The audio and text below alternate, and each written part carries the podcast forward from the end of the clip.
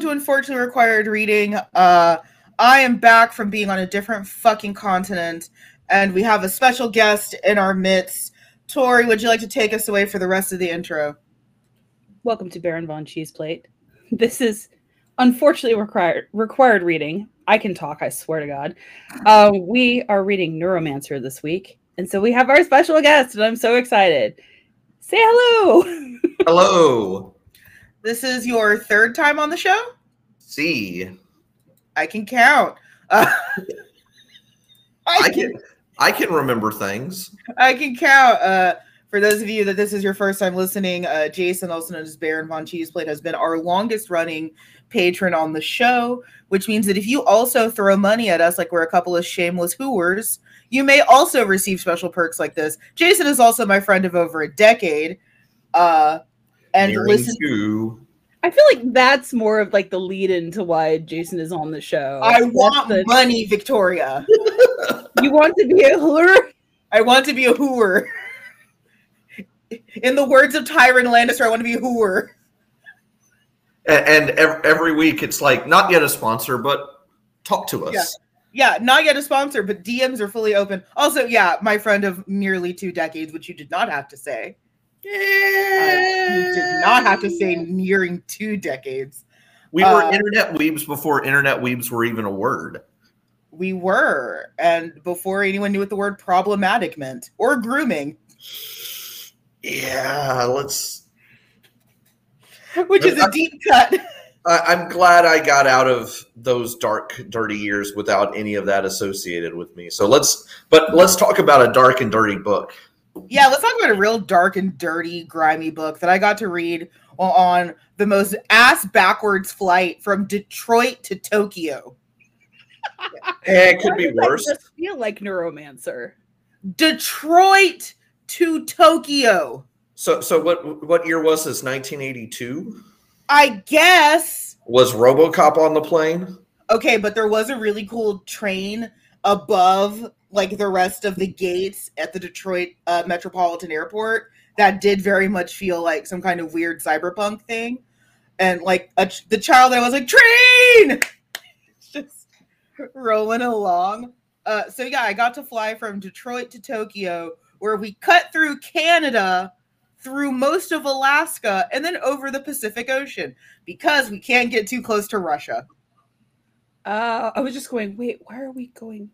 Nope, that makes sense. That tracks. can't get too close to Russia. Also Coriolis effect, but yeah. The excuse me, the what? The who? As the Baron downs gin and prepares to educate. Right. Excuse me, what? the Coriolis effect. Okay, explain. Um, so you know, um, basically, it's the world is spinning under you while you're in a plane because you have less wind resistance and your relative velocity compared to the Earth's velocity.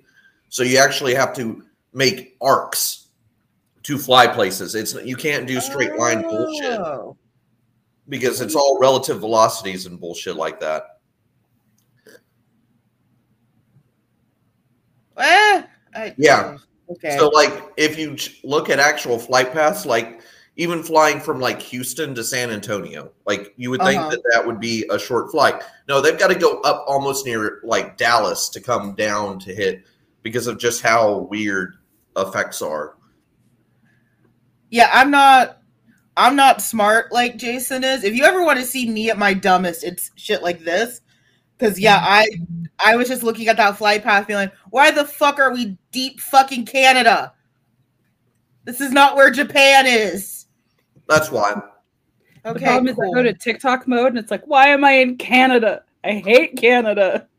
I mean, Canada, from what I could tell, was lovely. Also, on my flight from San Antonio to Dallas Fort Worth, uh, we were super delayed about four or five hours. And my Ooh. flight said, my pilot said, I'm going to punch it, which, and he literally said, flight attendants, get in your seats, buckle up, I'm going to punch it, which is essentially the dad equivalent of, we're not stopping to go to the restroom on the road trip and I'm going 90. But in a plane. If the cops stop us, you were asleep the whole time. Exactly. But we're going to talk about the book because Baron von Cheeseplate is literally here to stare at me when I go on sidebars. So, what are we eating Uh, and drinking? I, I like I, I like how I'm always accused of that, but yet some of your tangents are some of y'all's best work because it's still adjacent to the book. It's adjacent to the book. Puns, they exist. Oh my. I was proud of that. I was really proud of that. It's not like I haven't heard it before like a thousand times. Listen, I've had a feel rough week. I've I been getting know. Victoria's Secret since I was five, so I understand. I've been having a rough week. Uh, the creative But you- title. But but you did get to you did get to hear a uh, or see a owl named Arsène Lupin, which I did get to see an owl named Lupin, which is the greatest thing I've ever seen in my life. And, we, and Tori and I were just talking about Mr. President, who was the angriest owl I've ever seen. You were you were allowed to give an owl sidebar in this episode. multiple owl sidebars. Listen, there's a lot of owl sidebars. Uh, the creative title we have running for this is Victoria. So you're saying I can dodge. All right. I, How many of you have like obsessively seen The Matrix? Raise your hands. We can't see it. uh, well, okay, I've obsessively seen the second Matrix because I love the Merovingian, because of course I do. You would. Shut up! My brain is just like she was not kissing your mouth, my love. Like that's yeah, great because the, job. Mer- the Merovingian was a character who was made for me, and I love him. Are you sure that you're not in love with the character in this? I why is my brain blanking? The one who's very, very old and obsessed with fashion. Possibly. Oh, possibly. Uh, eating and drinking. We all have waters because we're decrepit. Uh, but there are varying levels of alcohol. I have an Irish coffee with rye whiskey because I ran out of everything else while I was packing feverishly to go out of the country. Uh, Jason, you mentioned something about gin in a cup. Yeah, so I decided to make myself a simple Gibson, a nod to the author, which it actually is named after. Go fucking figure. And Really? uh, but it's not made with Gibson. It's made with the finest Hendrick's, Hendrick's Neptunia. Not yet a sponsor, should be because Hendrick's Gin is the best gin. Yeah, Hendrick's Gin, please sponsor. Uh, Tori, you mentioned a vodka tonic. Drinking a vodka tonic. Because I was like, I could make a vodka martini. And then I'm like, no. which is how every vodka martini should go. It's like I could make a vodka martini. Eh. I'm just gonna drink right. straight vodka and we all hope for the best, right? Shall we short story long? or long story. No, I'm just kidding. Or I was getting ready to say, or long story long. Okay, so Henry Dorset Case, we just call him Case like this entire time, but I like the fact Mhm. that he has a full name, Yes. is a middleman for smugglers and drug dealers in Chiba, which I assume is part of Japan because they keep talking about it being in Japan. He was once a console cowboy, which basically means he would like log into this system called the Matrix to help his bosses steal a bunch of money Mhm. But he screwed up and he uh, stole from them. And so they destroyed his entire nervous system so he can no longer go back in with a russian neurotoxin which i thought was fantastic. So he can't get back into the matrix. He no longer has that option to do as a job. He goes to japan to chiba to try and find a cure but Mhm. he uh, kind of runs out of money. And so now he lives on the very edges of society in night city sleeping in a hotel that's only known as the cheap hotel because that's the only part of the sign you can actually see. He uh, sleeps and stores his stuff in what's called a coffin, which really disturbing. Feels very film noir. I'm here for it.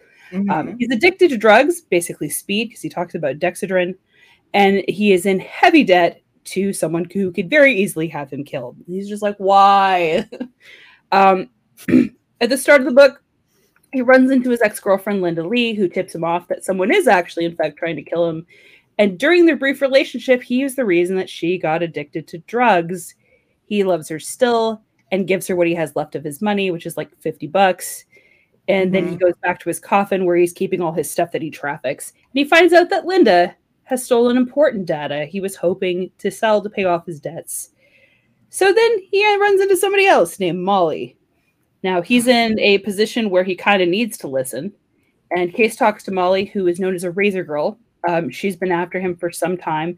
She's well versed in weaponry, super badass, and works for somebody who they assume is a former military man named Armitage. That becomes important later. Armitage is putting together a team for a series of heists. He promises to restore Case's nervous system so he can jack into the Matrix again, which sounds really funny. Um, thanks, Bender from Futurama. Um, he signs up to escape his cycle of destruction. He's like, okay, I'm gonna get in this. It's gonna be great. I'm gonna like go in and I'm gonna be able to like embrace the Matrix again. Everything's fine. they end up going to. One of the funny things though is that they when they're restoring him they do put in this like filtration system for the liver that really makes alcohol and drugs not work for him anymore Oh, is like kind of forced rehabilitation. Um, they go to an area called the Sprawl, also known as, thank you, the Boston Atlanta metro area. I like that it's Mhm. Bama anyway for their first mission, which they get to construct named Dixie Flatline from a library of corporation or library of a corporation. There you go, called SenseNet. I like that there are notes in here. Thank you. Uh, Case creates a virus to build, which unfortunately is known as the China virus. Didn't make that up. That's in the book. To break through the defenses, and Molly is clearly the muscle. She breaks into the building to physically steal the construct. Go team. Uh, they go to Istanbul and recruit a guy named Peter Riviera. Peter is a psycho who uses implants that help him create holographic hallucinations that look super lifelike, which all I can think of is the Tupac thing at like uh, uh, Coachella. yeah, They also go to into space where they visit Zion, which I like the no- note here, Space Jamaica, and Freeside, Space Amsterdam meets Space Vegas meets Space Zurich, Switzerland. I'm like, thank you, Jason. Molly has been wondering about Armitage's secret employer or employers since she started working for him, and she and Case start to dig into his past on the side. They find out his real name is Corto, and Armitage is a fake persona. Yes. Corto was horrifically disfigured during a military op called Screaming Fist. He was rebuilt by the US government, which technically no longer exists. And an Mhm. AI named Wintermule has been manipulating Armitage. Wintermute, not Mule. No, I like no Winter mu- Mule a lot better. Winter Mule feels more like what I'm thinking right now. Anyway, the AI, Wintermute, not Winter Mule, is one of the two AIs that belong to a family called the Tessier Ashpool family. And for some reason in Cyberpunk, we always have this weird rich family. But go on. Yes. The other AI is called Neuromancer. Book title. Take a drink if you want to. Yep. Winter Mute wants the Armitage team to break into Villa Straylight, which is the compound for the Tessier Ashpool family. The plan Mhm. is to break in, cut restrictions placed on the AIs, so that Wintermute can fulfill his programming. We don't know what that is at the time, and it kind of sounds a little bit like a trap, but you know. Sounds a not lot like a trap. So by this time, Case and Molly are in fact banging because Because of, course, they are. And Case is like, "Hey, I, I kind of, I kind of have feelings for," which is really awkward. But anyway, uh, Case gets tracked down by Turing agents. Alan Turing reference. Um, but in more modern terms, they're basically the internet police, which I think Alan Turing would be upset about. But anyway, Case has to escape the agents with Wintermute's help, avoids a crazy Armitage slash Corto, join Mhm. the Rastafarian Navy, for lack of a better term, and save his girl because Molly has been captured by Riviera. A member of the Tesher Ashwell family named Ashwell, that's their name now, named Three Jane, and her close bodyguard named Hideo, which I mentally kept calling Hideous. Hey, Uh, Hideo? Hideo, I don't know. Is that a Japanese thing that I'm missing? Yes, it is. Okay, I'm Yeah, like, I but- lived. This was before Hideo Kojima, so that reference cannot be made. However, yes, it can. Don't stop me. Okay, sorry, we, we, we can make the memes. Sure, it's why he appeared in the Cyberpunk game if you played it. Oh, I didn't play it. I watched somebody play it, Yeah, which also explains why Keanu Reeves is in it. But that's a whole other thing that we'll get to in a bit. Well, and there's a whole backstory. You still have a paragraph to go, so I'll let you finish. But yeah, He said, "I'll let you finish." Okay. he said, oh, "Sir." I, I was about to go on to an aside, but we're Okay, go ahead. Okay. Breaking it down. Case gets help from a Zionite pilot named Malcolm, maybe, and they rescue Molly and complete their mission, but they get trapped in cyberspace by Neuromancer. Turns out Neuromancer doesn't want to join up with Wintermute. Shocking. Neuromancer is like, oh, hey, look, this is Linda Lee. This is a digital replica for you. He wants to keep Case brain dead in cyberspace, but he escapes by my favorite note that you've put in here OD and dubstep. Which I mean, yeah. Flashbacks to. Grandma's Boy. Um, Case, Molly, Malcolm, and 3 Jane access a special construct computer that the Tessier Ashpool group designed to look like a head, like your god machine much. As soon as Case punches in, like your pilot, Wintermute and Neuromancer begin to merge to the to become a new AI. Cyberspace God. Case gets his body fixed, continues console cowboying. Three Jane does what J- Three Jane does, and Molly walks in, off into the sunset. And then there are two other books. which is an interesting note because when we get into like the author, he thought Neuromancer was going to be his only full length novel, which is why he added the last two lines. And you've got it later on, uh, but the the whole reason why he didn't use another name for the family slash company is because he saw Blade Runner and went, "Oh, Weyland-Yutani's a thing. I can't use that." I thought Weyland-Yutani was alien. It's actually in all of them. Oh God, I didn't even think about. Oh, this explains a lot about Alien. Then Yep. I feel like we're just sitting here going, "I have some things to throw at you later, audience." yeah, it, it literally does feel like the author just like has a box full of stuff, and it's just like, hey, would you guys like a reference for later? Uh, so we have uh, some themes and symbols, more themes and symbols than we've had for a while because Tori's actually had to research this one and can't just say she doesn't like the book or the author. I'm not the one who put that in. Most of these are from from our esteemed guest here. Yeah, so we have to actually do some theming and symboling as we had set out to do at the beginning of the show years ago, but two, the both of us have gotten too lazy and haven't been doing. Lazy So- is a puritanical structure. Uh, I, I I did the homework. yeah, as you have done all of your life, you've done the homework. But- uh, yes. but I do I do want to mention this was a foundational book for me uh, growing up because lots of reasons. I love the setting, like the cyberpunk setting, more Mhm. so than steampunk. And like Gibson himself, like even though he wouldn't want to say he's a founding father, with a lot of his short stories, like they actually made a, a pretty poor film of it. He actually didn't like the film, but like Johnny Mnemonic and s- some of his short por- stories are actually a lot greater. And in fact, he reuses a lot of characters. That's why you see a lot of these threads. Like Molly is in all. Th- it's in the short story. Uh, Johnny Mnemonic. She's Mhm. also in this story and another one of the uh, Sprawl trilogy books.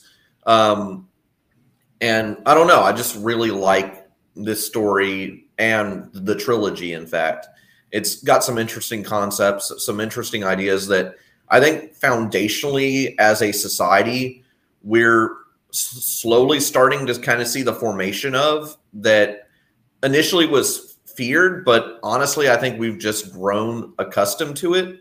And so I don't know, but I think I'm still afraid of it. And now that you said that, every question I've had about you and our 20 years of friendship makes sense. fair. Any question, any question I've ever had in our 20 years of friendship suddenly just like everything got mass marked to red. It's like, yeah, there it is. I found the answer. like most people, when people start listening to the characters that I like in fiction, they slowly start ticking away boxes. It's like, oh, Tywin Lannister was her favorite part of Game of Thrones. Okay, yeah, that checks off like half the boxes. Yeah. Yeah, I watch things now and I go, Amanda's really gonna like that character, and then like I don't say anything and I get this message back.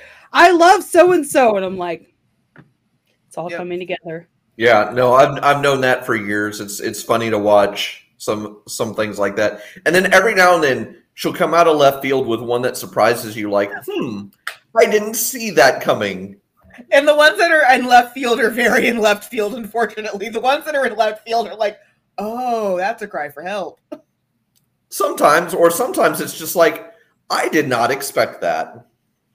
I surprise people occasionally. So let's start with the big, big, which is cyberpunk as a genre. Now, if you were a basic scrub that played cyberpunk, the video game, I don't want to hear anything from you. this is a bigger thing that goes back many more years than the one video game that everyone was excited about because people thought that you could fuck the robots. Listen, Keanu Reeves is breathtaking. I don't know what to tell you. No, you're breathtaking. So, the short breakdown of Cyberpunk, if you want the shortest version of it, is high tech, low Mhm. life, which basically breaks down into this amazing high technology, all Mhm. different things that folks can access Mhm. if you have money. If you don't have money, just like the rest of your life, you're basically running around, living in the gutter, doing your very best to survive, which seems very familiar in the United States. Finger guns backing away. It seems very familiar, and it also, I think it's funny that you mentioned, you know, that oh, that we're embracing it. It's something that I've always been a little bit resistant of, mostly because I do have serious problems with like the ethical implications of a lot of this stuff. I also do have a lot of concerns about the widening, you know, basically poverty gap that you get by, you know, between Jason and I, we have a let's be polite mutual that very much embraces this world. And this mutual and I have gotten into some fairly, like, not always nice conversations about this stuff because I have very valid worries about you're widening this gap of access that people really could use. There are people that are in lower economic situations that could vastly benefit from this stuff, but you're using it to do cocaine off of hookers' asses and jerk around in metaverse clubs. So I'm not really pro a lot of this stuff as a modern ideology, just because it's really used as a patri- a, pa- a patriarchal tool to perpetuate, frankly, a lot of income gaps, a lot of misogyny, and I still have massive concerns about robots watching everything that we do. Which they're already doing, mind you, but it's I just- know that. I mean, you know, you, you mentioned TikTok. It's basically one of the biggest giant robots that's watching you. I, and But- see, and I know that, and it scares me. Um, I've But- had yes. But I mean, that's part of the acceptance of it. It's like Mhm. the you know one of the things that the cyberpunk genre kind of promotes is like most people like 80% unless you sign up with like what uh, gibson describes as a corporate zaibatsu which we'll get into corporatism in a minute Mhm. but the whole idea of like unless you sign up with some sort of agency or some sort of like thing that is going to protect you and you know you've got but you have you still have to be you know as as you know as was described in uh glenn glary glenn, glenn ross you've got to always be closing you got to always be selling you got to be Mhm. going after that money to keep moving up that corporate ladder because you know you want that like in the video game you want that platinum plan health coverage because you know if you get ganked going down the middle of the road a SWAT team's coming to protect your ass, you know, because it automatically responds because you're always plugged into whatever net they're running. And the whole idea of really all of this as it is built up over the years is just how much more isolated those stra- or how much more stratification can you create in those layers so like the more recent renditions of like cyberpunk have been even more grossly disproportionate because like if we're being honest uh, you know according to like the texts we Mhm. should have already had some sort of world war at this point and right now we've really only had just like shouting matches and some discussions of our conflict Mhm. I seriously thought Ukraine was actually going to push us over the edge. God bless Ukraine. I'm glad they're fighting and putting up a good fight, but Mhm. I'm still waiting to hear that Russia gets just a little too antsy and pushes the the nuclear option because Mhm. then who knows what the fuck's going to happen. But we're getting Putin's too actually real world. But, dying right now. but yeah, we're getting too close to the real world right now. Let's let's dive back into cyberpunk. Uh, Yeah. I also see how, you know, we talked about the Matrix at the top of the uh, show, which is impossible to get away from because I feel like for many of our listeners reading this book, you're just gonna you're gonna see the glowing visage of the Wachowskis in the background. you know, you have that issue of, you know, for a lot of people, the Matrix really was their first version of a lot of this stuff. And I will say one of the things I liked the most about like the Matrix and a, and a lot about this book as well is the idea of fighting and being on this like fringe of trying to make this more egalitarian, more open, uh, a place where things like gender don't matter, race don't matter, none of those things matter. Um, Jason and I years ago met on a website, and I remember how freeing it was to be kind of like detached from my physical body. I wasn't just black. I wasn't just a woman. I wasn't just me. I really was a construct of ideas and concepts and words that I was saying in the moment rather than what was all the frankly baggage that was my meat sack. And that's vastly freeing for a lot of people um, in a myriad of ways. So there's a lot about this that I see that people can appreciate and do like. There's it's definitely not lost on me. It's not like one of those subcultures that it's like I don't understand you and I wish that you would stop. well, it's interesting this you bring that up because that's one of our like very next themes and topics is this whole idea of like thought versus reality, meet spaces ver- versus cyber cyberspace, Mhm. control versus free will. Like the Mhm. whole idea that you know the the the freest person in the book. Well, there's two of them. One is the Finn, which we didn't talk in short story long, but the Finn, super important character, understand what he's doing and what he represents. The other one being uh, uh, Dixie Flatline, who is Mhm. basically just you know a construct, but yet can do whatever he want because he's purely digital. He's just Mhm. ROM at this point. Mhm. and he, he's like, "Sure, I only exist when you turn me on, but I'm here. Like, am I alive? Am I dead? Like."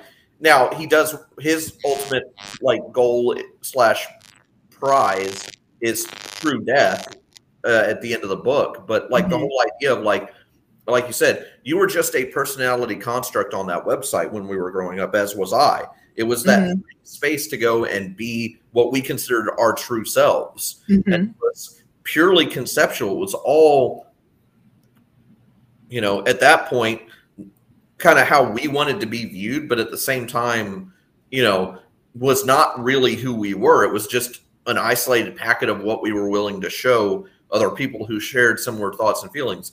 And if you look throughout the book, there's a lot of other subcultures referenced, and then a lot of what we would call like like in the Matrix, you know, in that scene with the woman with the in the red dress. Everybody's in Mhm. black.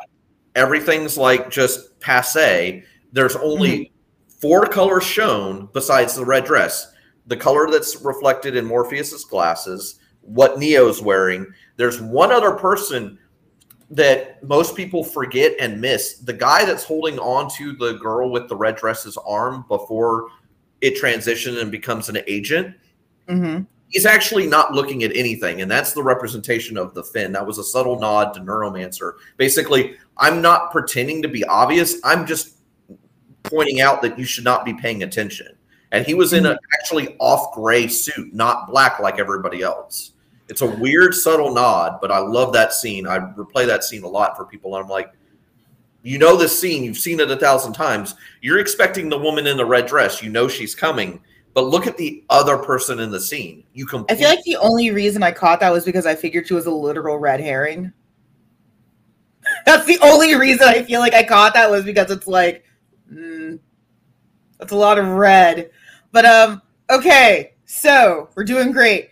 Uh, control versus free will. Uh, again, as Jason said, we talked about this a little bit. Um, one of the things that a lot of people find very freeing about these cyber and digital worlds is this ability to be a truer version of themselves.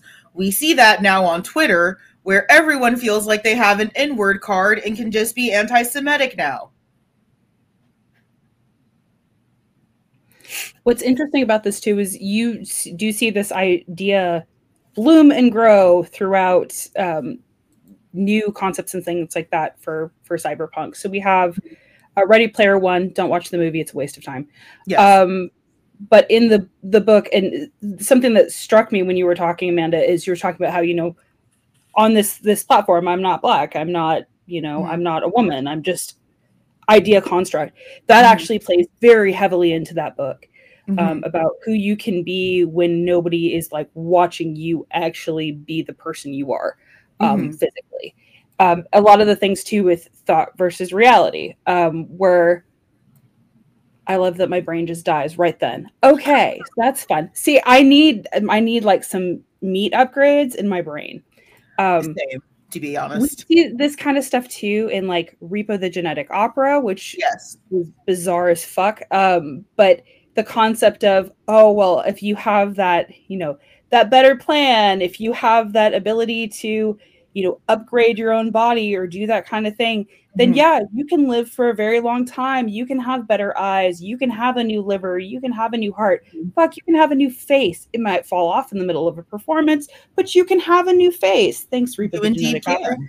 Yeah. Well, Um, they they experimented with this concept on. It was a bad movie, but it, it had some interesting thoughts with the island about basically where they grow clones of like famous people, actors, rich people, and like Mhm. whenever that organ fails, guess what? We can just go harvest it, and we're sending you on a trip to the island. And all they're Mhm. doing is just being like, okay, I'm going to harvest all your genetic material, and just so that way I can stay 30 forever. You know, and that's the Right. whole idea. You know, and it's done throughout cyberpunk about like the upgrades like how much it cost molly to become a razor girl and why she became a razor girl. Like she started out as basically you know weirdly you know uh, it's not it's not lost on y'all but one of the few economies that always seems to be in no matter what world you transfer to the sex economy is always there. And that's where she started from. She was just basically a glorified robotic sex bot, but she Mhm. was a human at one point and just kept getting upgraded and upgraded to the point where she was doing sketchy and more sketchy stuff but she could unplug for a while and Mhm. disconnect. And then that cognitive dissonance, di- dissonance allowed her to be able to be the best girl when it came to that stuff. And then she was like oh but i could use this for other shit.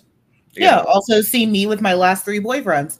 Um there's there's also it would not be unfortunately required reading if we didn't mention the obvious obvious metaphor in this that uh, the matrix now has leaned into which is there is a huge lgbt thread that you can read in a lot of that stuff that a lot of people do find their truest selves in these cyberspaces and that truest self might not be the gender that they were assigned at birth. It might not be the sexual orientation that they thought they were. Uh, again, we have the looming visage of the Wachowskis in the background, where they are no longer what they were assigned at birth. And now it is very obvious that there is a ton of trans references that you can pull from in the Matrix, that there is a ton of this stuff that you can pull from really a lot of cyberpunk. Because, yeah, when you can disconnect and really put, when you are building yourself moment by moment, atom by atom in cyberspace, you are not tethered to what you are. And fun fact, oftentimes when you do get to make play as other things,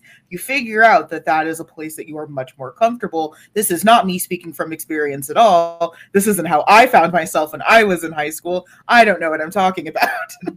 there is also a serious danger in that too and this is something we've seen with people who get either way into avatar way too into everquest way too into world of warcraft where you don't feel like yourself at all when you're just hanging out in your meat suit um, there have been people who have lost their data on everquest and just killed themselves because they're like well that was my whole life what was the point I will Um, say, and I I'm don't, I'm and not making fun of it like i get and I don't that think that you are. I think to me, I'd almost like satanic panic that, and arguably, I feel like any you know quote unquote subgroup you can have that in. I mean, we had a whole ass Rod Ferrell in Vampire the Masquerade.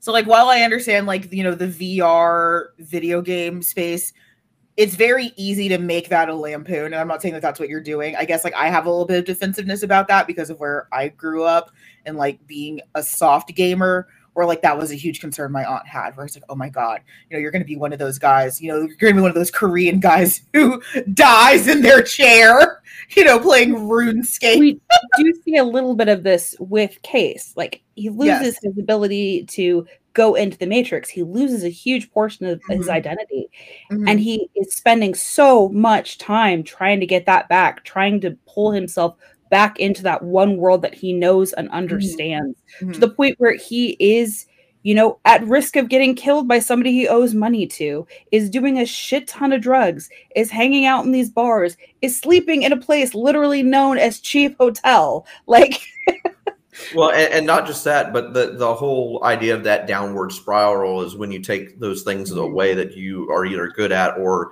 you're familiar with, and mm-hmm. you can mm-hmm. see it even throughout the run. It just becomes a bigger downward spiral for Case because they put in, you know, the the ex-military man that is Armitage. You know, was basically like we have to have contingencies, otherwise he'll just bolt on us. Because if mm-hmm. we give him true freedom, he'll just disappear off into the night and there's nothing we can do about it. And you know and you see that too with you know molly herself and even uh even riviera which is an interesting allegory too with, with the subtle things that went on there. Gibson was really good in the book about laying down some foundational things without going into details. Like Bonn was hit by like Bonn, Switzerland was hit by a nuclear blast during one of the wars during one of the conflicts that is the background of cyberpunk. And armitage is a product of that. You see that with the remake of judge dredd well not the remake but the sequel slash remake of dredd, dredd judge dredd with the girl who basically lived because that's basically what Bama is. So if you look at dredd like corpo city one is basically bama but mm-hmm. they because of licenses they can't exactly exactly say Bama or the sprawl, but that's basically what it is because it mm-hmm. literally goes from Boston to Atlanta. They even say that like it covers the entire eastern seaboard. And notice yeah. about Florida. As we wish we could most of the time. Thanks, Florida. Thanks for your contribution, Florida. Oh. Thanks for making Texas look sane most days. Oh, sidebar. When I was in Japan, there was some German guy who was just vibing, like hardcore vibing. And I know he's German because he said he's German. He's like, I'm from Germany. And he's like, Where are you from? He's like, I'm from Texas. And he points and he goes, finger guns. He's like, Texas, bang, bang, guns, guns. And it's like, No, I will not sit here and be slandered by a fucking German. You don't get to slander me, German. I will I will accept slander from a lot of people. From Germans, no. Uh so let's talk about our favorite thing, which is how awful capitalism is. Uh so there like is, we all got real quiet. well, because you can see the issue again in the privatization and the conglomeration of this stuff. And we're starting to again see that now where we have tech companies that own too many things and control too many parts of our lives. Hulu, stop increasing the how much uh, Hulu life costs. Stop doing that. Uh, uh, I, for one, welcome our Google slash Alphabet slash Apple overlords and thank for thank thank them for their service and the applications they provide. Sorry, guys. No, you're not. Um, I, you know, I say that I'm against it while also being part of it. I'm a social media manager by day. I have no choice but to be part of this machine, even though on the inside, most of the time, I'm screaming about it. Um, I mentioned before uh, Jason and I's mutual, who uses this technology to mostly do cocaine off of hookers' asses and uh, talk about how much money he makes without paying any of his staff a living wage also also the the other thing too that that we haven't really touched on and i'm surprised we haven't given that probably all three of us have is you know ghost in the shell. You know i know we had the the remake recently but the whole idea slash, of, of like you can do good things while working within a corporate structure but the problem is is you are literally handcuffed into doing certain things. And the minute you step out of line like if you watch the original anime film Ghost in the Mhm. Shell. Like that does a deep dive into like how sketchy some things can go. Yes. And highly recommend if you're any like if you saw the remake, great. It's not a bad movie. What I would recommend is go back and watch the original. Mhm. Look at the concepts that are talked about in the book because a lot of it is shared space. Mhm. Uh, you know, talking about how like the reason why Japan became a superpower in Ghost in the Shell was because a nuclear war happened and they figured out how to cure nuclear radiation poisoning so that Mhm. way no one died. It was Mhm. called Japanese miracle and they literally overnight became a world superpower. Mhm. Like that's interesting to think that literally like all it takes is one good idea and you see that with Twitter, you see that with TikTok, you see that with all these influencers that join up to something. Like watch cultural movements, watch like where those tech spaces go because a lot of the time we talk about it like being a platform. It's not the platform, it's usually what ends up sticking in the in the group think, which becomes another ghost in the shell thing with solid state right. but that's how AI like if you want to do the AI side, go watch Solid State Society.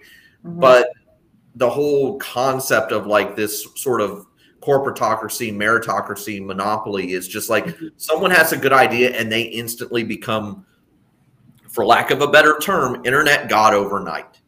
And yeah, I mean, unfortunately, we're looking at that with Elon Musk, where you know he's had a few okay ideas, and people keep throwing money at him because he's had a few okay ideas, um, and now he just wants to own everything with his few okay ideas.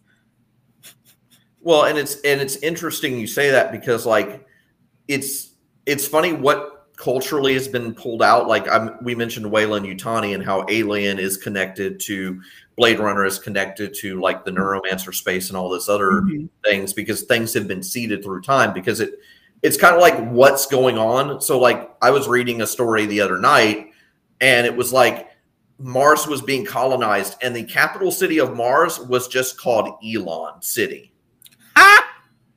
like you get like you get the aproposness of it but think about it like if reality holds true that's probably what's like we're getting into like speculative fiction now which is another topic of conversation we can jump Yes. down to that one if we want and tori's just sitting here nodding silently like I'm like, i'm waiting to it's it's like you're waiting to jump in on something here so i'm like yeah, please stop us. We're nerds.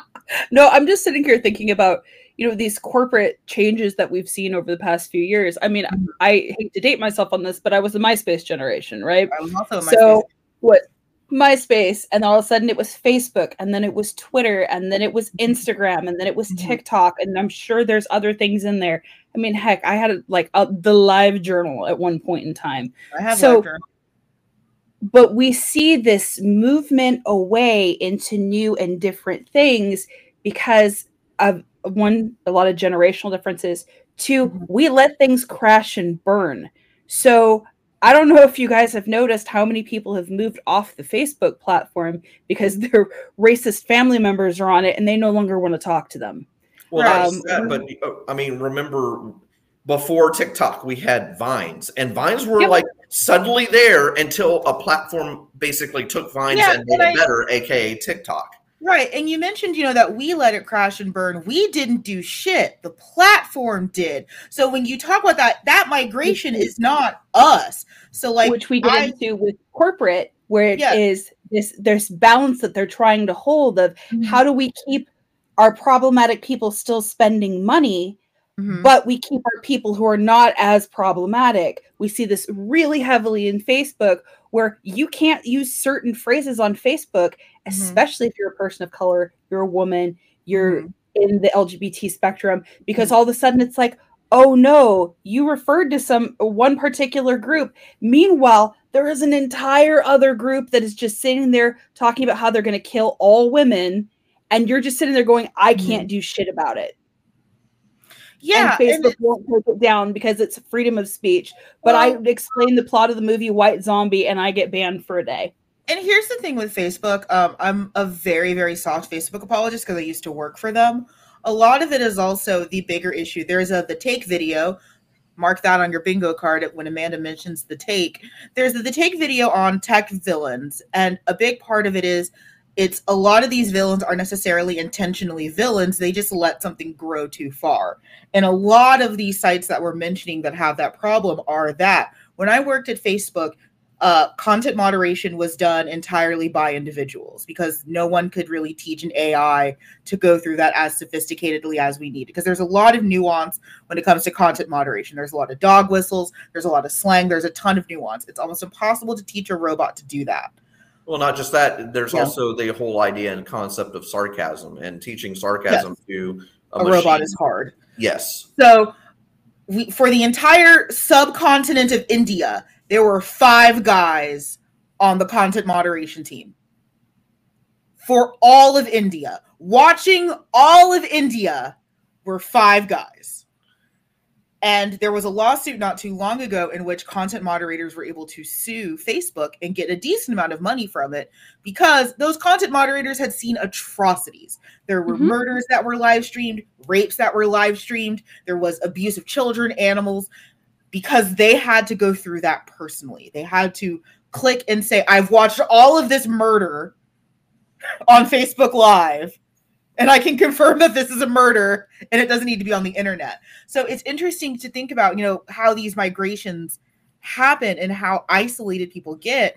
You know, you're seeing that right now with Twitter and with Tumblr deciding that just kidding, we like porn now is you've uprooted these people, um, you know, almost like these internet Bedouins from their homes, and now you want them back when we've already packed up and moved somewhere else.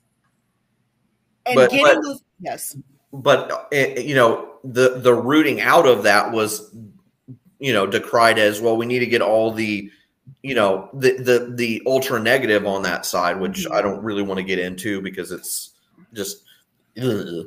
Uh but you know that that's that was the name at which they had this sort of for lack of a better word crusade like It you was. see yeah and that you know you see that all in digital space but in terms of like what's going on like in the book like we're we're talking a lot about like this sort of dystopian fears like the fear of computers or ai taking control Mhm. like who's controlling the narrative who's controlling the path and Mhm. like in tori you brought it up like ready player one the whole idea was that a corporation wanted to control the internet like that is Mhm. literally the core conceit of ready player one it's like Mhm. oh, if we win this game or we do this thing, we will have 100% of control and access. And guess what? Screw you guys who are using it for free for educational purposes. Mhm. You have to now pay $9.95 a month. Hmm, Mhm. sounds similar to something else we, we Yeah. used to have, you know, like cable and, and television. Oh, right. Yeah. Yeah. yeah and you know i think that's one of the most interesting aspects of this book is how much of it does feel very salient and very you know like of this time because yeah like we could apply that to any number of sites that people have been kind of forced off of we see that now looming again with vr and web3 and the upcoming apocalypse that cryptocurrency will cause Exasperated by. yeah, Amanda swallows 30 words on cryptocurrency at once. just, just, uh, I don't have time to talk about cryptocurrency. Okay, uh, let's talk about, do, do, do, do, do. let's talk about escapism because I feel like we could have some fun there, considering that all of us have um, our opiates necessarily of how we dull how awful society is uh, you know, please always keep in mind uh, this is your periodic reminder that if you get your serotonin from the store, to take it. Also, don't forget to hydrate. Yeah, please drink water as well. But um, if your serotonin is store bought, store bought is fine. It does. It doesn't do you any good to not take it. Which reminds me of I- the Girl in Red song Serotonin, which is an excellent song. Yeah. Uh, so let's talk about escapism. Um, we see we sure do see a lot of running away from stuff uh, on on the intertubes, don't we? Well, So and I not- always come back to that scene from The Matrix where the guy has sold everybody out and he's sitting there eating his steak and he's like, Yes. I know this is fake. This Yes. like this is just a string of code, but you know what? It's a good steak. And he's sitting there just like going into that, going, you know what? Fuck it. And I feel like we have that kind of a little bit with TikTok. I, I will say that where we're like, wow, everything is terrible right now. I'm gonna watch some kittens dance Yeah. for 15 seconds. Yeah, I'm Or- gonna watch these pigeons. These pigeons are doing fine.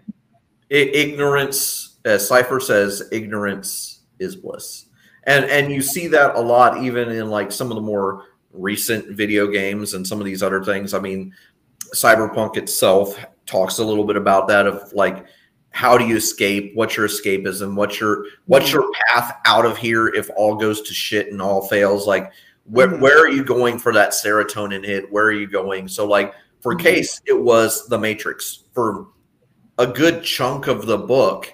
He's just trying to be in the Matrix, doing runs, like doing what he feels he's good at, and he is. He's arguably not bad. Like he is Mhm. actually good at what he does ultimately because in a weird sort of set of circumstances because of the powers that be and some other outside help he's Mhm. he completes his mission like he does what he's supposed to do um and it's interesting that we see that too in a lot of like other like ready player one ultimately the protagonist is successful beats evil corporation mm-hmm. and saves the internet. We we saw this with mm-hmm. the other two books i've covered in the past which is at some point someone saves the universe and we're all happy. Like that is your ultimate dopamine serotonin hit. It's mm-hmm. like hey something good happened to this one person where if we plug them into reality they would fail 99.9999 it would take a computer infinite nines they Mhm. would fail because guess what the world just don't work that way when you apply a modicum of reality to it but Mhm. yet hear about all these success stories and we create all these sort of martyr not just martyrs but these false prophets these I, the, these ide- ideological pinnacles of what we want to chase after and and choose to go after Mhm.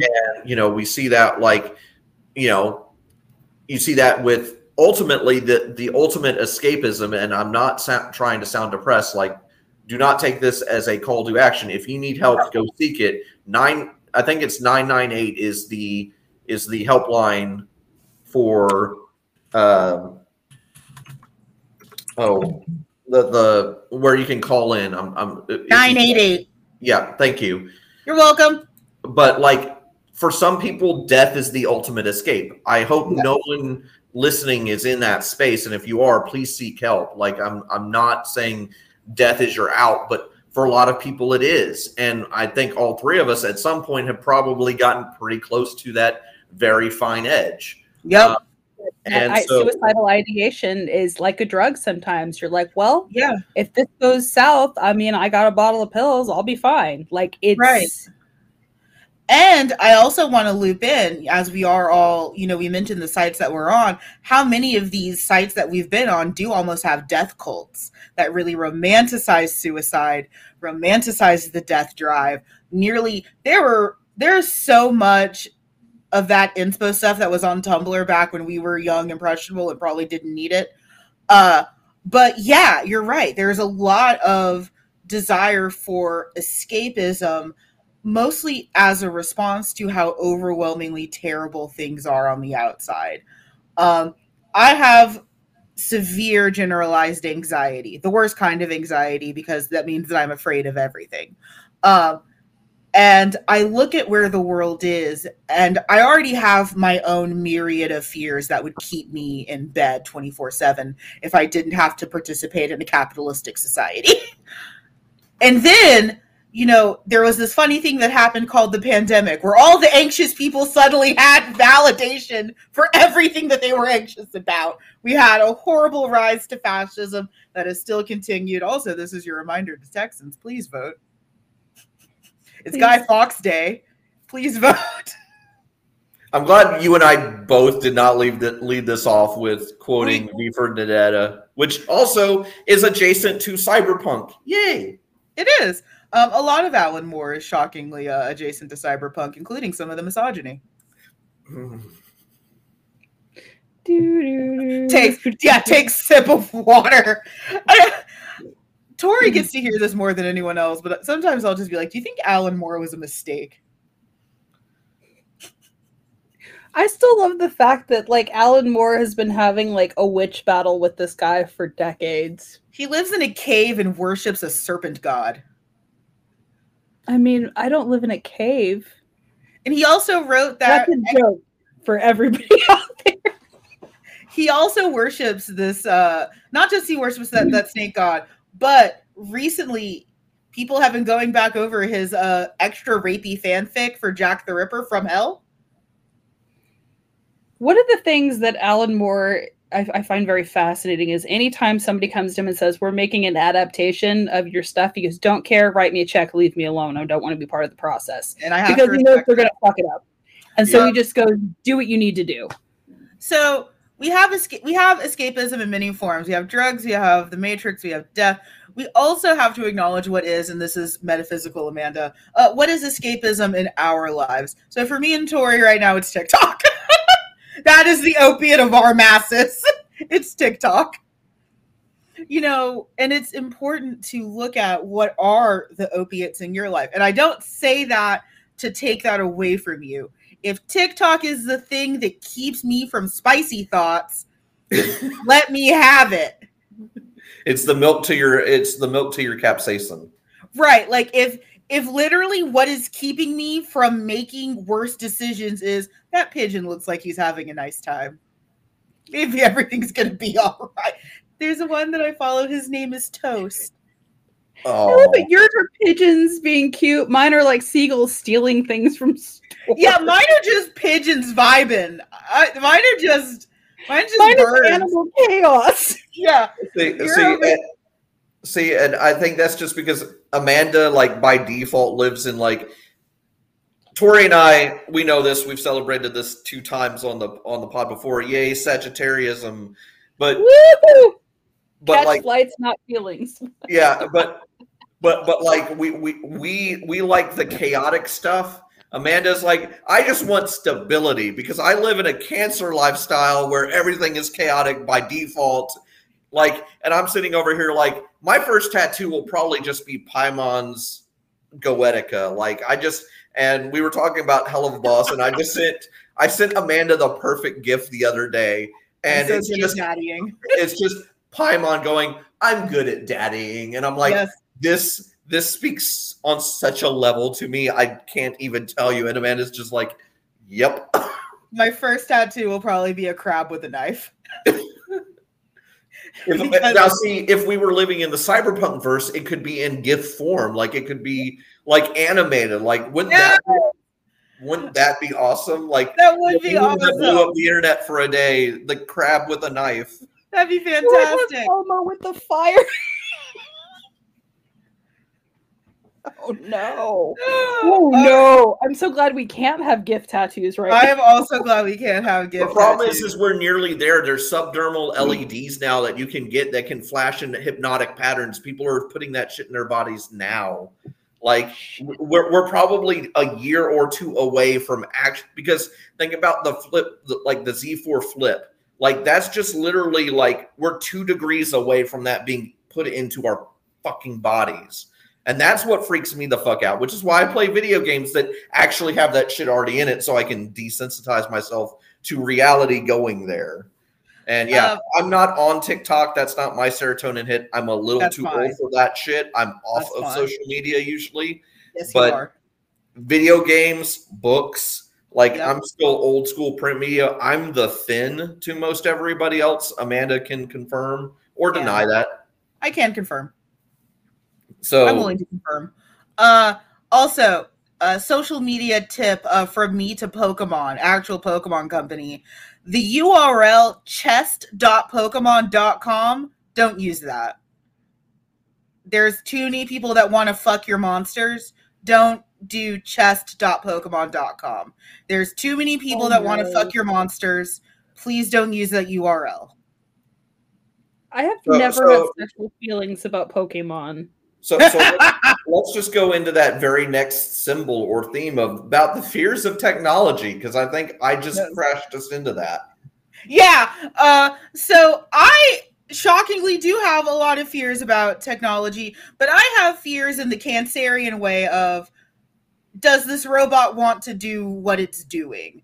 Um, I got to be a I got to volunteer for the ethics bowl at my alma mater because, of course, that's something that I would do. I was going to say the tracks in my spare time. Um, and one of the one of the conversations I got to sit in on was uh, the ethics of sex AI that are resisting. It's basically a rape fantasy. So the AI is programmed to not want to have non-consensual sex and there was like an hour long discussion on the ethics of that of is this actually rape if it's programmed to always be rape? And i and that bothered me a lot. Well well i'm out of alcohol yeah, I think we need more alcohol if we're going to get into that in any sort of level. So I think we're just going to park that in a nice, pretty box. No, we're going to put it in a box. Like I say that because, like, I'm that person that thinks too much about that stuff. I was not meaning to dissect the ethics of AI rape. Well, Dude, I started watching Downton Abbey because there was a rape plot line. yeah. Well, yeah. So, like, I mean, to be fair, like, I think because Tori and I are akin mm-hmm. slash adjacent to it, a24 Films explored that space. If you want a really good, weird movie about that sort of plot line, throughput line, watch Ex Machina. It's actually not bad. Like I've seen Ex gets, Machina. It, it's it's a little whoo, but it's it actually it, it's yeah. kind of it, it is thought provoking in all the right and wrong ways. It just. But no, so like for me, like that's where a lot of my fear of tech comes from is that very like soft cancerian, like, does this robot want to do this? Is it okay with this? Also, I know that a lot of AI already has a huge problem with racism and discrimination because of what people are feeding it. Because right now, the people that have options to feed it are typically the worst of the worst and or billionaires. I'm looking at the same photo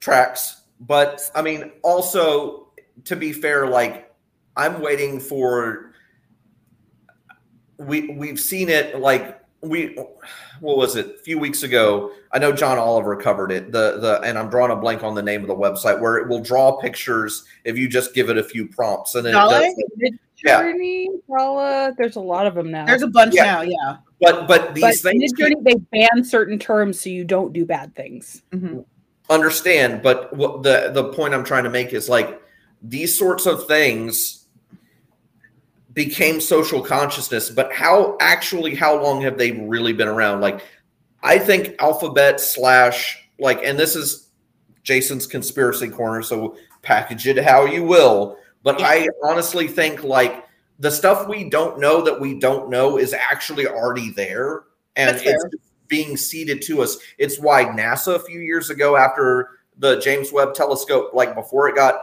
they hired a whole bunch of theologians and a whole bunch mm-hmm. of like they brought them in for panels of like, how do we like when this shit does happen because we think it already will, like when when we define that certain things like um, you know, like we're not alone in the verse like how will the public res- be receptive to that mm-hmm. we like how close are we to accepting that ai just does exist and it's been running rampant on the internet for a while now and we just True. don't realize it like True. No, so I do acknowledge that like a lot of AI has already been a thing. Um, I'm not quite like, oh my god, I don't my my favorite so I used to work in the funeral industry. If you guys are new to the show, um, and one big thing was I was working with funeral directors who were about as old as my parents would have been. Um, and I had to have them set up Facebook accounts because Facebook no longer lets you just like sit and make 30 accounts from a different computer. I had to have them make Facebook accounts. And the thing that I heard every single time is what about the Russians? What about them? They don't care about your funeral home in Oklahoma. I promise you they don't.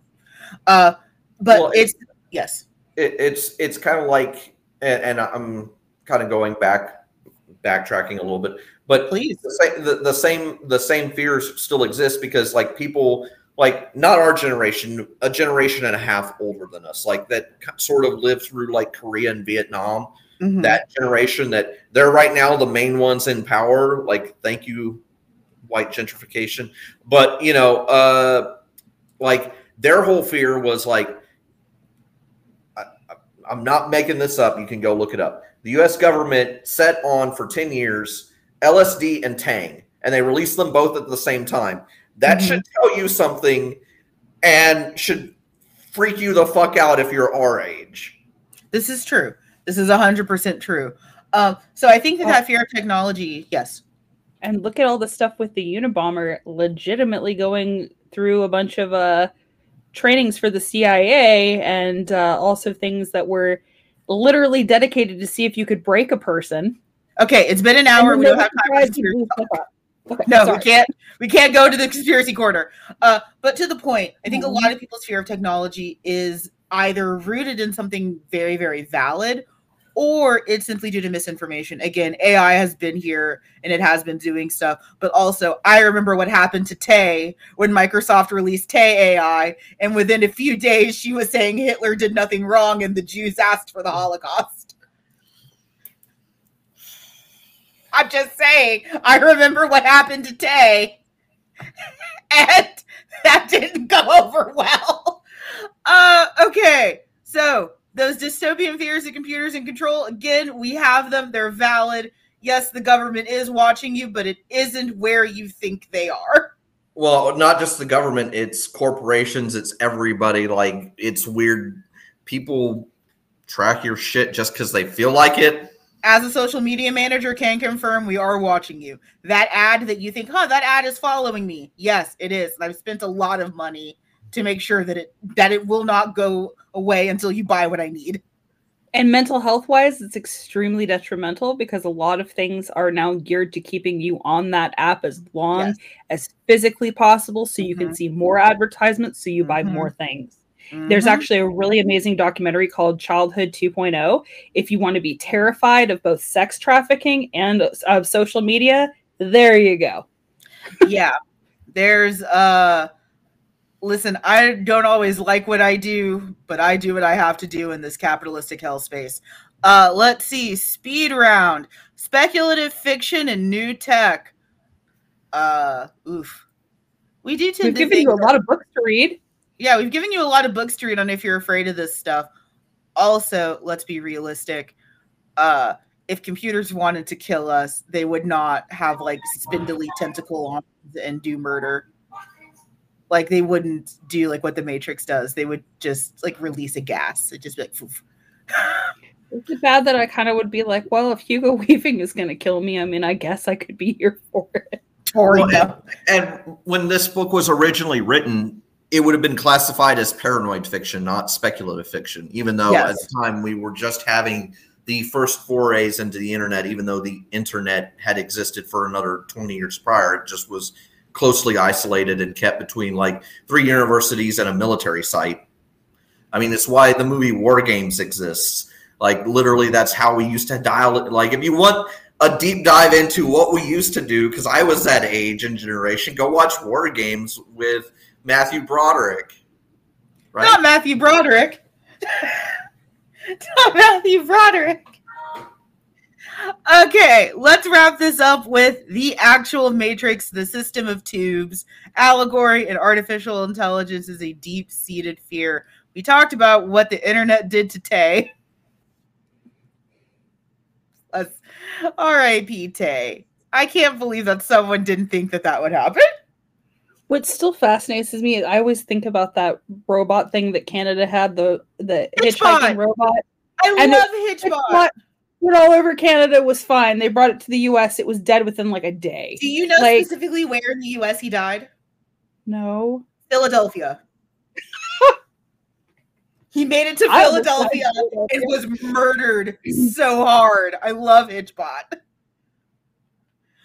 So, you know, we see that technology is this kind of like deep seated fear for us. You know, there were people that, you know, during the Renaissance were like Da Vinci and Da Vinci and Galileo and everyone like you're doing you're doing witchcraft. Stop talking about you know the Earth going around the sun and stop talking about how humans are made of bones and we're just animated piles of soul.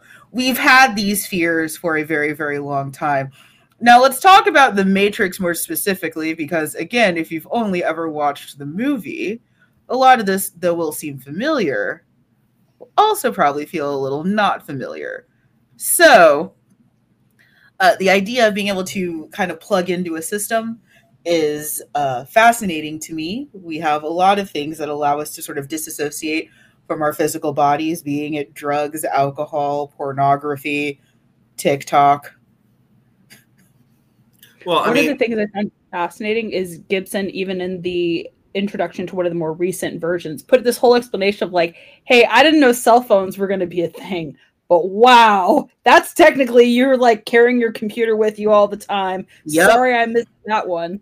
Well, not just that, but it was the whole idea like the Matrix talks about like you know it's it's done through like subtle again i want to say it's subtle but i think the movie's been out for almost 30 years now and we've dissected it to hell and back but simulacrum simulation plato's cave allegory like how do you know when you're living in a simulation when like people are already theorizing theorizing that we're we're still in a matrix we're just repeating the same bullshit over and over again and yet we don't realize it but i think if that was the case we'd have more fucked up people flying around and people just going, oh, I guess they're a superhero. And we'd have actual superheroes at this point. But, you know, um, the other thing with like the Matrix that kind of ties into all this, like Gibson, love him to death, but like some of the stuff he covers, like he does it from, you have to remember, like this was written in 1982.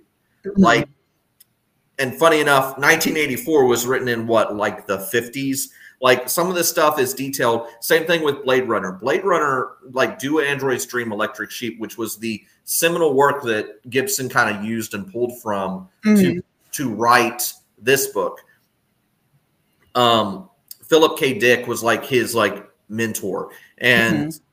in a weird sort of way, like you sort of see that through line of like this was written like do androids dream electric sheep was written in the 60s you know during the vietnam war anti-war era like mm-hmm. what what happens when corporations go too far or governments go too far and like really pulled on like a lot of those threads that you see in neuromancer but neuromancer mm-hmm. takes it a step further and says well the internet's a thing you know because mm-hmm. philip k dick didn't have that insight in the 60s like mm-hmm. So it's interesting to see, and I've talked about it like throughout the pod of like how thing how these layers get built up. So like like you said, Tori, like in one of the intros, he's like, I didn't even know cell phones were going to be possible. Like at the at the time, the Bell telephone, the big gray brick that was literally like a foot and a half long and weighed 15 pounds. Like also don't forget that in the book they quote the Bell networks, which for me is like, okay, I know, I, I actually know this. That's uh, basically Southwestern Bell, which then mm-hmm. got that which then got split into 14 other companies, including MCI and AT&T. AT&T bought MCI, which then became okay. So basically, just conflate Bell networks with AT&T, and we're there. Yeah, and if you throw in Comcast, then you might be able to get ESPN on a bright, uh, sunny day. Um, okay, do you guys remember the MCI commercials where the girl was so mean about AT and T, and then they got bought out? And I just remember being like, "Oh, that's got to be hard." Well, we're nearly we're nearly recreating Bell Networks once AT and T finishes its complete buyout of Verizon. Yeah, yeah. Uh, so that's all the themes and symbols. Do you want to talk about the book and the author, guys? I do, but I also feel like we don't have enough hashish for this. Anyway, um, William Ford Gibson was born on March 17th, so St. Patrick's Day in 1948 in Conway, South Carolina. I do want to point out the fact that he is a Pisces, and that cracks me up. He's a Pisces man. It's very emotional. Moving on. I'm um, sorry, is he still alive? Oh yeah. God oh yeah. Damn it. I know. I was like, crap, are we going to kill another one? Okay. So he spent his formative years in a small town in the Appalachian Mountains called Wytheville, Virginia. His dad worked as a manager for a large construction company. So before that, they kind of moved around a bit. But his dad choked to death in a restaurant while on a business trip. And his mom was so upset about it, she made someone else tell William that his dad had died. Huh. Anyway. strategy. Formative trauma. Um, in high school, he wasn't good at sports. He wanted to be a science fiction writer. He spent a lot of time hiding out, writing, and reading beat poetry, which Rude. is fascinating to me, um, and listening to a lot of records. His mother was chronically depressed and had anxiety and sent him to boarding school in Tucson, Arizona. That's how we talking to us. Anyway, uh, he did really well in the English part of his SAT, but bombed the math part. I feel a sense of solidarity with that. Mhm. Um, his mom ended up dying when he was 18. He left school without graduating and traveled around to Europe and California to hang out in the counterculture. He technically draft dodged in Canada, but not really because he was never actually drafted. So he was just kind of there. He liked to tell people that he just went there to bang hippie chicks and smoke hashish. Fair. Um, he was homeless for about a hot minute in Toronto and then became the manager of, and I cannot make this up, the first head shop ever in Toronto. Um, he ended up marrying Deborah Jean Thompson from Vancouver in 1972. He went to the University of British Columbia, got his bachelor's degree in English. He started uh, writing in the 1970s, wrote a lot of noir fiction and short stories that explored obviously the difficult lives despite the work of amazing high tech around them, which we start to see everything in everything he does. Um, he ended up taking things seriously as an author due to John Shirley, who was like, "You should just sell your short stories, just try it out," and it worked. Um, he ended up terming or creating the term cyberspace in a short story called Burning Chrome from 1982. Um, so Neuromancer is part of, as we've discussed, the Sprawl trilogy. So there are two other books. There's Count Zero and there's Mona Lisa Overdrive. Um, Neuromancer is the very first. Those were all published throughout the 80s. He almost didn't finish Neuromancer, and we were talking about this at the start because he's about two thirds of the way writing, and he watches the first 20 minutes of the Blade Runner film and is like, fuck it. Um, Mhm. and instead of just throwing it out, he's like, you know what? I'm going to rewrite some stuff. I'll see what I can do. Speaking of high functioning anxiety, he was literally like, "Eh, everybody's going to basically say, I stole this from Blade Runner, which, funny enough, Blade Runner was a cult classic. It didn't really do as well at the box office, but he was that concerned, which sounds very Pisces of him, but also just sounds like Gibson in general. But I'm glad he rewrote it, and I'm glad he didn't decide to just bin the whole project. He also is like, not just in Burning Chrome, but he was in one of his interviews, he was talking about how like a lot of his terminology has been adapted to this day, like flatlining. Like he just was like that comes from drug culture of the 60s kids, which is interesting. Um, like Mhm. we use that term today to talk about like people honestly flatlining and he was just like Mhm. that was such a cool and then same thing with jacking in diving in like a lot of the stuff you hear nowadays it's like yeah i'm gonna go hop on the internet like that's thanks to gibson Yeah, um, I feel like he doesn't get a lot of credit for a lot of that stuff in the same way that um, Shakespeare probably doesn't get a lot of credit for the words that he created, or in the ways that queer Black people don't get credit for half of the vocabulary that we've cr- that we've contributed. Uh, so totally can uh, respect and give him cred for that. So here's the thing he didn't just create or help create the cyberpunk genre. So he started writing with Bruce Sterling on an alternative history novel called The Difference Engine, and they sort of accidentally created the steampunk genre. So if you want to yell at people at cons, don't. Yeah. Uh, the difference engine is basically also known as the God Machine, which I referenced earlier in the short Mhm. story long. If you want, Gibson is a great dive into subculture genres in a Mhm. lot of the techie spaces. So the only one he's not credited for is Diesel Punk, and for obvious reasons. Yeah, and you know, steampunk is definitely the genre that I fit more into because as we've explored in this episode, I'm a little leery on this whole technology thing. And I also like how much of steampunk was also about breaking gender roles and breaking like because a lot of steampunk was about also giving women a space in a society that normally women did not have space, which is something that I really, really liked. Um, not to say that cyberpunk didn't do that, uh, but for me, steampunk was the more formative um, subgroup. There's also some great photos of me running around with too many gears attached to my body at various conventions across the state of Texas. Um, I can I can picture this. yes. So Neuromancer is also the only book, at least from that I can tell, to win the Nebula, the Philip K. Dick Award, and the Hugo Award um, Mhm. for. And this is his first full length novel, so like well done there. Um, Yes. And he had previously just put um, short stories in sci-fi magazines.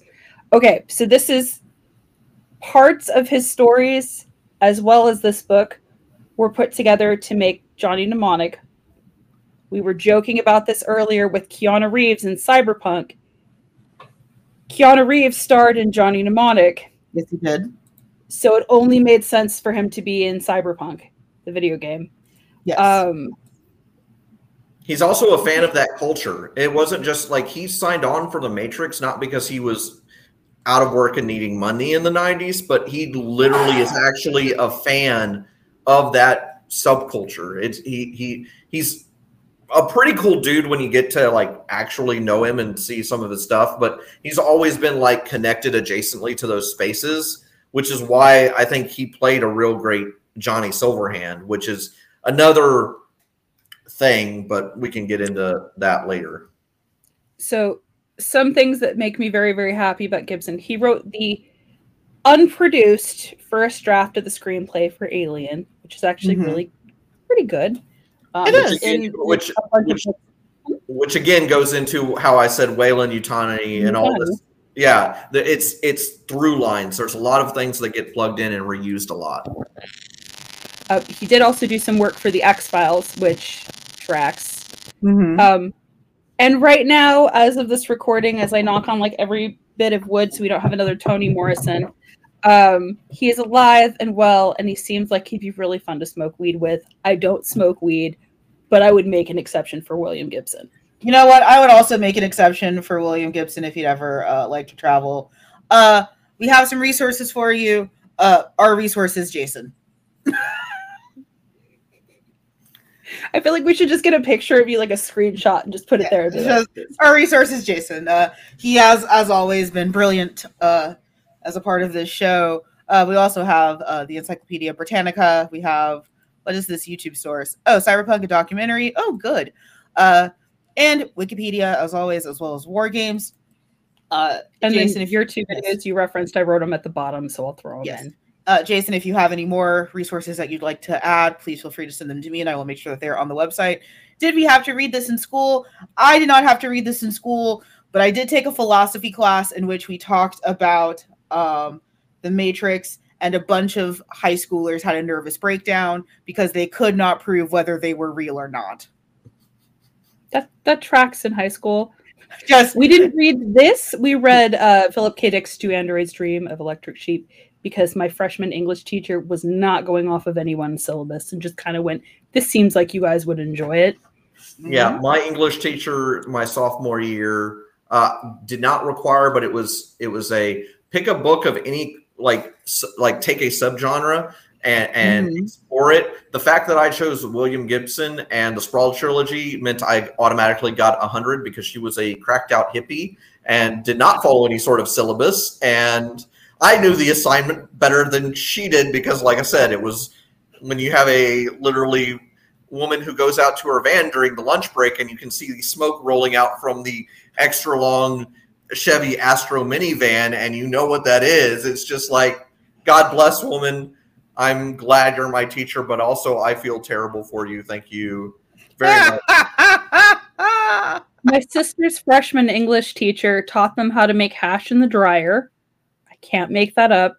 And my sophomore English teacher not only wrote terrible erotica that we found his erotica online and read it in class and made fun of him and gave him edits, um, but also the very first day he showed up to class, his eyes were bloodshot and he reeked of weed. And I was like, oh, yeah, this is the California education system, this poor man.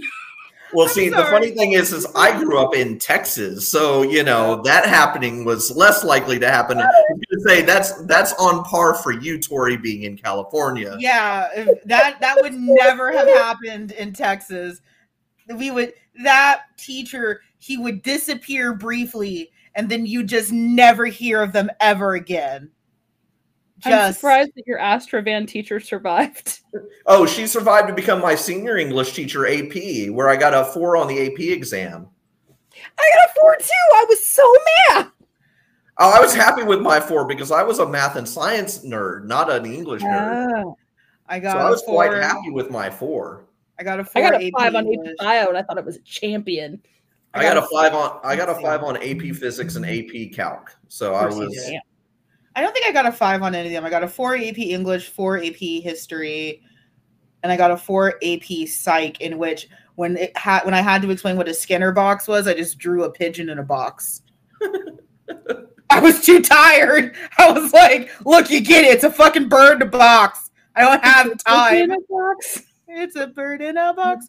Uh, so Mm-hmm. we did not choose another book because I was out of the country and I guess Tori was vibing.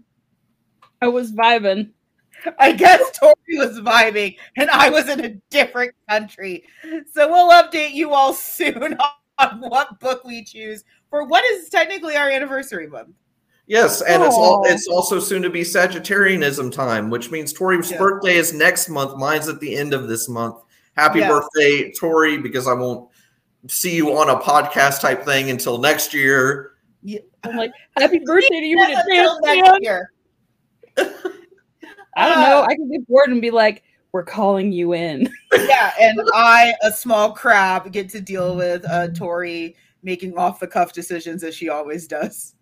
Oh yeah, you don't even want to know what I'm talking about for my birthday month because I have nothing. Yeah, There's nothing I- going on. I get to be a small crab who has the literal Sagittarius monster who's just like, hey, you know that thing that's crazy? We're gonna do that. Uh, so we'll keep you guys posted on the book that we choose. Uh, Well, I'm not waving bye. I'm just waving uh, hi. I'm also No. a Sagittarius monster. like yours is usually pretty chill. Like yours is also like in comparison, your crazy decisions are usually like they still have a through line. Tori's sometimes are out of left field, but I love her for it.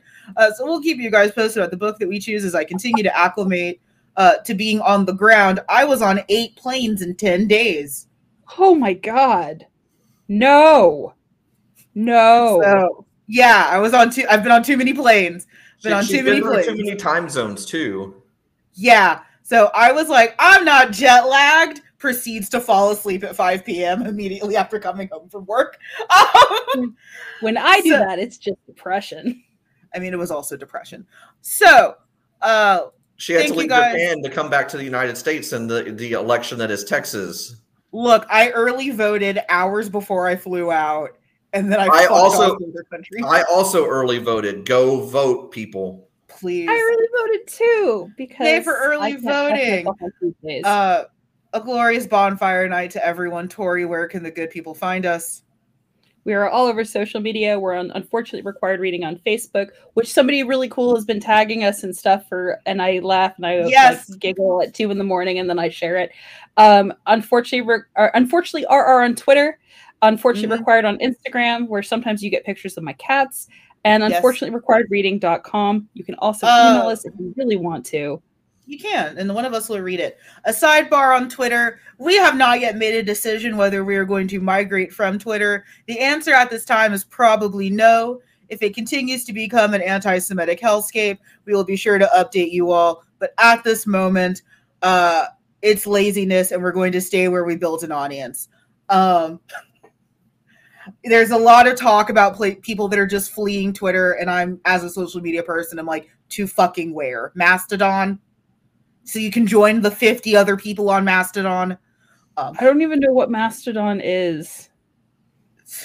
I was just like, wait, wait, wait, like an actual Mastodon? I yes, got an really actual excited. Mastodon was one. I was like, is the Smithsonian doing their own? This is Yeah, so just an actual, an actual No. fucking Mastodon. No, Tori, it's Russian controlled as opposed to TikTok, which is Chinese controlled. Chinese controlled. Uh, Um, I tried to learn Chinese once. I did learn the- enough Russian to get in trouble. because because the only mastodons still available for scoping out are it's frozen in the Russian tundra right now. oh my gosh, you're right. The Russians have the mastodons. The Russians don't have the mastodons. You sounded so upset. You're like, my, it was almost like when you hear those those people in the government, like when they're in the situation room. My God, the Russians have the mastodon. I am upset about the Russians owning the mastodon. I mastodon. want to I want to bring this up now because it's so perfect. It feels like we're in we're in um, the the, the um, Doctor Strangelove, like just literally sitting in the war room yelling at each other, "Gentlemen, this is the war room." Yes. Like, damn it, the Russians have the mastodons. uh, this is where uh, we say if you would like illustrious perks like being on this show and also being our friend, but Jason has 20 years on you, uh, you can do so at um, anchor.fm slash unfortunate required reading where you can support to us monetarily. Uh, it helps the show uh, continue to grow and do cool things. We also have a merch store over on Redbubble where you can buy things that Tori shockingly likes. Like when I make a design and Tori's just like, this is the best thing I've ever seen in my life. Uh, there are many, many, many times where I look at myself and I wonder how I've managed to make a show that is this popular and still this much fun. And part of it is because I have Tori as an amazing co-host, and we have supporters like Jason, who is fantastic. Uh, Jason, go go buy your uh, you know, support corporations, support the monopoly that is. Unfortunately, Yeah, support- yeah, support the monopoly that is me buying more cheap wine. Uh, um, a- and, by and in doing so, you know, buy the uh, high functioning anxiety school jacket. I want to see more of those out on the street, so that way we can Yes. all identify ourselves without Yes. identifying ourselves. yes, just do the- absolutely. Subtle nod and keep Yes. walking. Because you're afraid if Um, you say words, it'll come out wrong. Exactly. Uh, Jason, thank you as always for your intelligence, for your wit, and of course for your white man dollars. they taste even sweeter. for your notes and being hilarious, and thank you for being Yes. on here. But I mean, for all of it, but like, oh man, For doing the We- homework assignment, and Yeah. because Amanda was out, I of- was in another country. and, and Tori for putting up with my shenanigans. That is Yes. this book. Also, Yeah. I was like, going to say, up with?" I'm another Sagittarius, bro. I was going to say you should you should make Amanda double down on this and just redo Android's Dream Electric Sheep next time. But that's just me being vindictive and punishing to Amanda. You said you had to read that in school, right? I did. Fuck it, fine. We'll read the other one. Yes. And then I get to talk about how weird Philip K. Dick is. Yeah, okay, fine. We'll read that one. Uh, you, Uh, could, you, you could read that one or Philip K. Dick's favorite book, which I can't think of the name of, but it's just the milk carton book. That's all I can ever remember. It's Is it through a scanner darkly? no, it's the one where it's the spray paint and it's got the coin where the co- the head on the coin changes because it's based on who's in power, and it's just basically a deeper and deeper dive into what you actually remember and know. Yeah, that sounds like a clusterfuck that I'm not ready for. Uh, no, I, I would uh, stick to androids. Stick to Cool. androids because then you can talk about Blade Runner. Yay! Uh, Mm, Jason, as always, thank you for your time. We're so glad to have you on the show. Uh, we will see you guys in a couple of weeks when hopefully I am less jet lagged and I have clean clothing again. Bye, people. Thank you Bye, again. for everyone. I enjoy this. I will see you this time next year, maybe if I'm Probably. invited back.